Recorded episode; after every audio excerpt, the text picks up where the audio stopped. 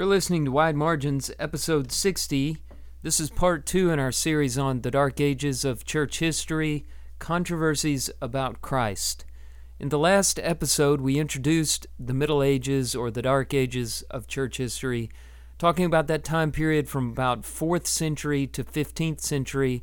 In other words, from the reign of Constantine to the Reformation era. And uh, we talked about how that time period is often overlooked and looked down upon, but if you examine it, it's over a thousand years of church history. There's a lot going on there and a lot to examine because what we see in that history explains a lot about why things are the way that they are today. So, we just got into an introduction, talked a little bit about Constantine and his reign, and asked the question what happened to the church during that time period? And we could say the same thing to that question that we could say in any age, which is basically the church cannot be destroyed. It is a permanent, eternal fixture in heaven, and wherever the gospel is preached and heard and believed and obeyed, the church exists. And so I believe that it existed during that time period. And maybe you can't read a whole lot about a pure New Testament church in the history books, but that's because the imperial church took over and they are the ones who wrote the history books. The winners control the history, but you can look at prophecy and you can look at the promises of God and derive conclusions other than just what you can see in the official history books of that time. So that brings us to chapter 2 in this series on the Dark Ages controversies about Christ. Enough time has gone on now in Christian history for people to begin to try to figure out a couple of things about Jesus Christ. And this raised major controversies that defined the course church history would take. Basically, in this episode, I'm going to categorize these controversies into two parts. And the first has to do with Jesus' relationship to the Godhead and the second has to do with the nature of Jesus' humanity or how his humanity and divinity were interrelated. Those are the two major categories, and there was a lot of discussion about both of those. And so we'll take the first one, we'll take them one at a time. Uh, starting with the Trinity, Jesus' relationship to the Godhead. Uh, you know, I think we know now and take for granted that Jesus is divine. Most of us do, anyway. But uh, we don't try to explain that divinity a whole lot. Uh, we, most of us, throw our hands up in the air and say, well, we can't really understand God, can't understand the Trinity. And I think it's important to keep the mystery there because without the mystery, there is no reverence. When you start to understand something, that's when you stop worshiping it. So I don't think the human mind is fully capable of understanding God's nature and the relationship of the three distinct persons to the Godhead. And uh, that's good. That helps us in many ways. When the mystery is intact, our worship is intact. But in the early centuries of Christianity, the Christians wanted to know more. And some of them were so dissatisfied with what they saw as gaps in the description of God in the scriptures that they tried to fill in the gaps and figure it out more. And so, this one branch of thinking about the Trinity developed, and uh, it's we'll use this umbrella term monarchianism. Uh, it's developed from the idea of a monarch, and it was sought, it sought to preserve the oneness of God, but it did so to the diminishment of His distinctiveness, of the distinction of the three persons, Father, Son, and Holy Spirit. And under monarchianism, there were two branches. And the first was easier to dispel with. It was called modalism. And it was the idea that the persons of the Godhead were really just modes of one person. In other words, there was just one God, and when you would see him as Father and Son and Holy Spirit, what you would see him doing is just playing three different roles. It's the same person wearing three different hats or something like that, three different modes, which is where the term modalism came from. Now, the problem with that ought to be obvious. There are several passages of Scripture that make it impossible to believe in modalism. For example, uh, at Jesus' baptism, Jesus is in the water with John the Baptist, and at the same time, the Spirit is descending like a dove, and a voice from heaven, which is the Father's voice, is saying, This is my beloved, beloved Son, in whom I am well pleased. All three of them are participating in the same event. And so it's impossible for one person to be changing hats or something like that. Uh, not to mention, there are other occasions like that, like the transfiguration of Christ, and also Christ's prayers. I mean, how do you explain the prayer life of Jesus if Jesus is the same person as the Father or the Holy Spirit? And uh, he distinguishes he distinguishes himself from the Father and the Spirit many times. So modalism doesn't explain the Scriptures. It is a theory that should be easy to dispel with. Now, the second branch of monarchianism is harder to deal with, and one name for this is subordinationism. And subordinationism is the idea that the Father is fully God, but that the Son and the Spirit are lesser deities. They may be divine in some way, but not to the full extent that the Father is divine. And the major proponent of subordinationism is a man named Arius. In fact, he was so aligned with that idea that really more people know this idea as Arianism than they do subordinationism. Now, a little bit on Arius. He was a presbyter or a pastor, you might say, in Alexandria. Alexandria was one of those capital cities that was very important to Christianity you might remember from the last episode, there were major centers of Christianity, and in the west, they were Alexandria and Rome. In the east, Antioch, Constantinople, and later Jerusalem would be added to that list. Well, Alexandria was very important, an important center for learning in general, and an important center for Christianity. And there was a presbyter there, an elder, pastor, whatever you want to call him, preacher named Arius, and he openly argued that Christ was created, that he wasn't on equal footing with the Father. He was a lesser God who had a different nature than God the Father. So he was neither eternal nor omnipotent. Uh, he was the first created being and the greatest created being, but nevertheless, he was himself created. And he was very eloquent and clever with the way that he communicated these ideas. And he would say several things like, uh, The Son has a beginning, but God is without beginning. Or he would say, If the Father and the Son were equal, Christ would be called God's brother, not his son.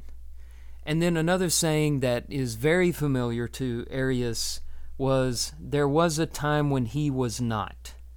So he would say these things, and he would even go so far as to put them to music, creating these jingles that were very memorable and teaching them to children in schools who would go home and sing them to their parents. And eventually, his ideas were permeating the public consciousness, and people were beginning to think of Christ not as God, not as an eternal being, but as a created being. And this was a problem for those who respected Scripture in Alexandria. So you might ask, you know, why was Arius's teaching so popular? And you have to remember that he was coming into a world that had largely been pagan not long before his day. And so there were a lot of converted pagans who liked this idea of Jesus as a lesser deity. It made sense to their sensibilities because it was hard for them to grasp the Christian belief that Christ existed from all eternity and that he was equal to the Father. It seemed more reasonable to them to think of Christ as some kind of divine hero, somewhere between God and creation. Not quite God, not quite created, but somewhere in between those two things. Alexander, Bishop of Alexandria, took up opposition against Arius alongside a deacon at the time who would become more familiar as time wore on, a man named Athanasius. Alexander and Athanasius asserted that Christ was eternal, equal to the Father, and through the influence of these two guys, Arius was condemned at a provincial council called a synod in Alexandria in the year 320. However, it wasn't the end of the battle, nowhere near it, because Arius had some very important friends, namely a bishop of Nicomedia named Eusebius. This isn't, I don't think, the very famous fourth century church historian by the same name, but uh, a different man, uh, also very powerful and influential, a bishop of Nicomedia named Eusebius. And so the battle continued to rage on about Christ and his relationship to the Godhead. This led to the first of seven ecumenical councils in church history, known as the Council of Nicaea in 325 AD. I'd say there are seven. If you look at uh, Roman Catholicism, you'll see many, many more than seven official councils of the church, but there are seven ecumenical councils recognized by both strains of Christianity in the West, Roman Catholicism, and in the East, uh, Christian Orthodoxy.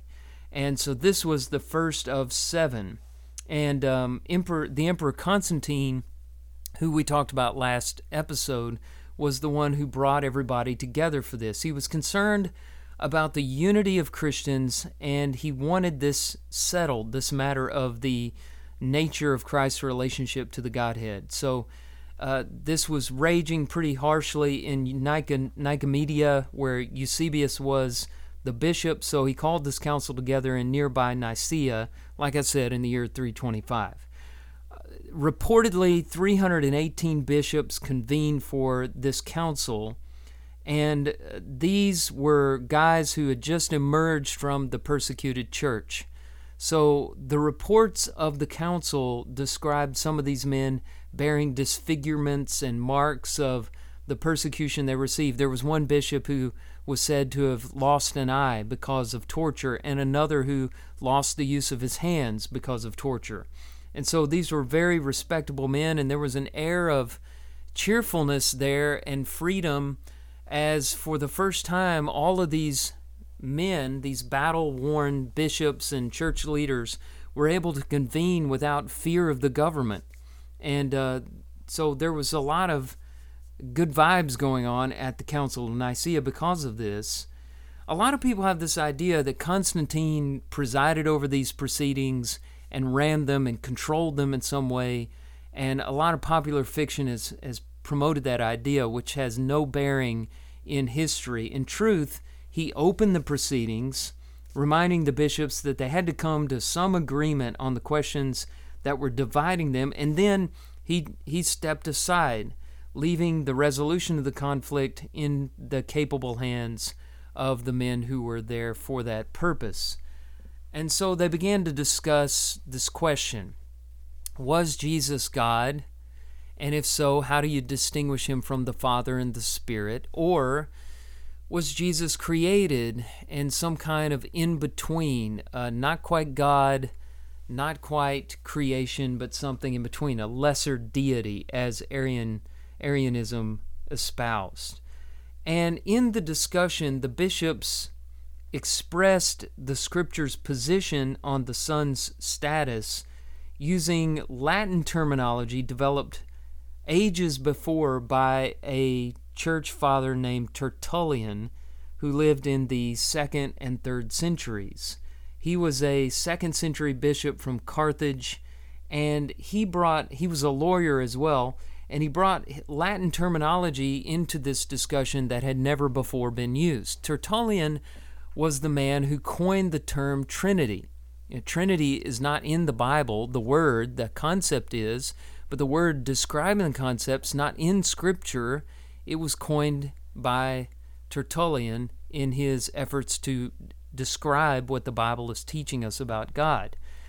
Two other very important words that Tertullian started using and put into circulation were the words substance and person. And these are the words that we use today when we talk about the Trinity. We say that God is three distinct persons in one divine substance, or sometimes we use the word essence or nature. Now, the word person, persona, originally had to do with masks worn by actors on the stage, but it also came to be used to represent uh, people uh, or concerns in the courts of law. And it was a very good term, it was very flexible because it didn't necessarily have to refer to a human being. It could refer to a human individual or to a group or some other entity that you know had to be tried in the courts of law. Uh, that made it very useful because with regard to Jesus, you could be talking about a human being, but also a human being who was 100% God. And then, of course, when it comes to the Father and the Spirit, you're not talking about humans, you're talking about divine personalities. Person was useful for that reason. And the word substance was also useful in the way that it could express God's essence or his nature. So these words were being used. And an important word in theology developed from this discussion. And in Greek, the word is homoousios. Homoousios. Homo meaning same, ousios meaning substance. And so they began to speak of Christ as being of the same substance as homoousios with the Father. And the exact wording that came out of the Council of Nicaea was this that Jesus was true God of true God, begotten, not made, being of one substance with the Father. Obviously, they came down on the side of Christ's deity, and Arius came, was on the losing side of the battle. So, you know, whenever you lost a theological battle back in those days, it wasn't that you just quit getting invited to lectureships or gospel meetings, but you were sent into exile. So, Arius was sent into exile and disappeared, and while his ideas continued to be circulated, he, as a, a person, lost his influence at that time. So, the summary statement, if you want to summarize what came out of the Council of Nicaea was that Jesus Christ is truly and fully God. That was the idea they arrived at at the conclusion of the Council of Nicaea in 325. However, the battle didn't end right then and there. You would think an official council of the church involving 318 bishops, I think the reports were that only two, one of those being Arius, sided with the Arian position. Uh, you would think with that kind of uniformity of agreement, they could move on to other debates and other things, but that's not the case. It didn't end after the Council of Nicaea. In fact, in many ways, the conversation just started. Um, Gregory of Nyssa wrote this about how the public dialogue had changed after the Council of Nicaea. He said, Everywhere in the public squares, at crossroads, on the streets and lanes, people would stop you and discourse at random about the Trinity. If you asked something of a money changer, he would begin discussing the question of the begotten and the unbegotten. If you questioned a baker about the price of bread, he would answer that the Father is greater and the Son is subordinate to him. If you went to take a bath, the bath attendant would tell you that in his opinion the Son simply comes from nothing. So even the people, the bakers, the, the merchants in the marketplace, they were discussing this question as well. Everybody was talking about it in the streets. Is Jesus God or is he a created being? Was Arius right? Were the bishops at the Council of Nicaea correct? And believe it or not, Arianism began to get some traction after the Council of Nicaea. Now, this deacon I told you about from Alexandria, Athanasius, later became Bishop of Alexandria, and he fought bravely to preserve the conclusions drawn at the Council of Nicaea. And sometimes he was on, sometimes the trends were going with him, and sometimes they were going against him. Um, he was banished from Alexandria no less than five times, and many times the authorities were searching for him trying to imprison him or exile him or do away with him in some way. Uh, there's a story about how he was on a boat one time on a body of water when somebody was looking for him, and um, they came up to him, not recognizing him, and asked him whether he knew where Athanasius was. And he didn't lie to them, but he said, Well, he's not far away. So, not far away. He is nearby, which he was, uh, but that's not quite what they were looking for, and he got away at that time. And a saying began to circulate about Athanasius Athanasius against the world. And there were times when he really was. Athanasius is important because he saw this deba- debate about Christ's relationship to the Trinity from the beginning almost all the way to the ending. Uh, he died before the Council of Constantinople in 381, where they uh, backed up the conclusions of the Council of Nicaea, but he saw it almost all the way to the end. Now, in the debate that uh, developed after the Council of Nicaea, some sought a softer Arianism by altering the language used at Nicaea, same sub- substance, homoousios, and they wanted to change it to homoiousios. I don't know if you can hear the difference in that. It's just in English the difference of the letter I. H O M O I O U S I O S. Homoiousios instead of homoousios. Homoiousios means similar substance instead of same substance. So Jesus is similar to the Father, but not quite the Father. And Athanasius and others said that doesn't fairly represent the scriptures. It's not good enough, it's not strong enough. And the debate raged on. Now it was is it homoousios or homoiousios? And it was so strong that the historian Edward Gibbon, who wrote The Rise and Fall of the, the Fall and Decline of the Roman Empire, said that uh, the whole world was torn apart by a diphthong the whole world was debating over the letter I, or iota in Greek. And it may have been a dispute over just one letter, but that, that little letter really meant a lot. It was the difference between Jesus being God or something less than God. So they had the church had to settle this or it was going to be ripped in pieces. Now, other individuals came up on the side of the conclusions of the Council of Nicaea, these three so called Cappadocian fathers. Cappadocia was Eastern Asia Minor. And uh, these guys were named Basil of Caesarea, Gregory of Nyssa, and Gregory of Nazianzus. Uh, Gregory of Nyssa and Basil were brothers, and they also had a very powerful sister named Macrina and they were very influential, along with this Gregory of Nazi. I have trouble with his name, Nazianzus, and the three of them were able to influence a second council at the Council of Constantinople to establish the deity of Christ once more. And basically, what they did at that council, among other things, which I'll get to in a moment, is reaffirm the language produced by the Council of Nicaea and strengthen the position of the Spirit because at Nicaea they talked a lot about the Son, uh, but they didn't speak a whole lot about the Holy Spirit. But if Jesus is divine and can be divine alongside the Father while God remains one, then the Spirit must be divine as well. So they added to the language this statement about the Spirit that he proceeds from the Father, who with the Father and the Son is together worshiped and together glorified.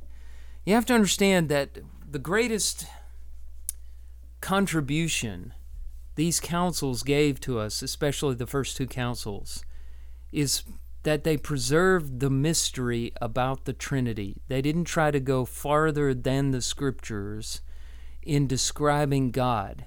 And and so in my opinion, the greatest contribution they gave to us is preserving the mystery of the Godhead. As I said earlier, that that's so important to our worship of God. When we start to understand something, that's when we cease to revere it. And uh, they they did that, and so um, not all of this language is explained. Like when it says Jesus is begotten of the Father, we still don't know what that means. Begotten is not really explained. It shows that Jesus is Son and there is God the Father, but it doesn't mean that Jesus was created because it goes on to to make sure that we understand he's not created. It's basically a term used to distinguish the Son from the Father. And that's the way the word proceed is with regard to the Spirit. He proceeds from the Father. Well, how? We don't know, but he is to be distinguished from the Father and from the Son. And that's as far as those terms begotten and proceed can go in our finite knowledge. We can't go any farther than that. So, Arianism received a swift blow, but it wasn't the end of it. Uh, during the time between the Council of Nicaea and the Council of Constantinople, and I'll remind you those dates are 325 for Nicaea, 381 Constantinople, so several decades in there. Missions were made to the north to the barbaric tribes, the Germanic tribes in the north, and those missionaries who went up north to spread the gospel were Arians. So after the fall of the Roman Empire, those Germanic tribes would come south and they would bring Arianism back for a rebirth in the church. Not only that, but we have a fairly strong denomination these days called the Jehovah's Witnesses, who are examples of modern day Arians today. They believe Jesus is a created being and not equal to the Father. But that's the first major category about the controversies concerning Christ. Jesus' relationship to the Godhead and the church. Uh, the church consensus from those first two councils was that Jesus is truly and actually really God. Now, there was a second controversy and that second category had to do with the nature of Jesus' humanity. How did his humanity coincide with his divinity? And what's interesting about this particular debate is that it often fell along political lines. And the politi- you can't discuss this debate without discussing the politics involved, which again speaks to the shift in imperial church from persecuted church. Um, during the days of persecution, politics didn't have that much of an impact on the church, and now it was, which has a contaminating influence on the church. Uh, the political lines divided Christians in the West, represented by the religious centers at Rome and Alexandria, from Christians in the East, represented by Antioch and Constantinople.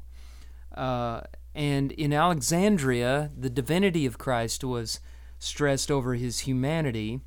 And in the East, where Antioch and Constantinople is, church leaders tended to speak of the divinity of Christ being joined or associated with the man Jesus rather than being united with him. And so the danger there was that the divinity of Christ was overshadowed by his humanity. So Generally speaking, again, in the West they emphasized his deity, and in the East they emphasized his humanity. And the best way to summarize this controversy on the humanity of Christ is to speak of it in terms of three major heresies attached to three major uh, personalities who promoted those heresies.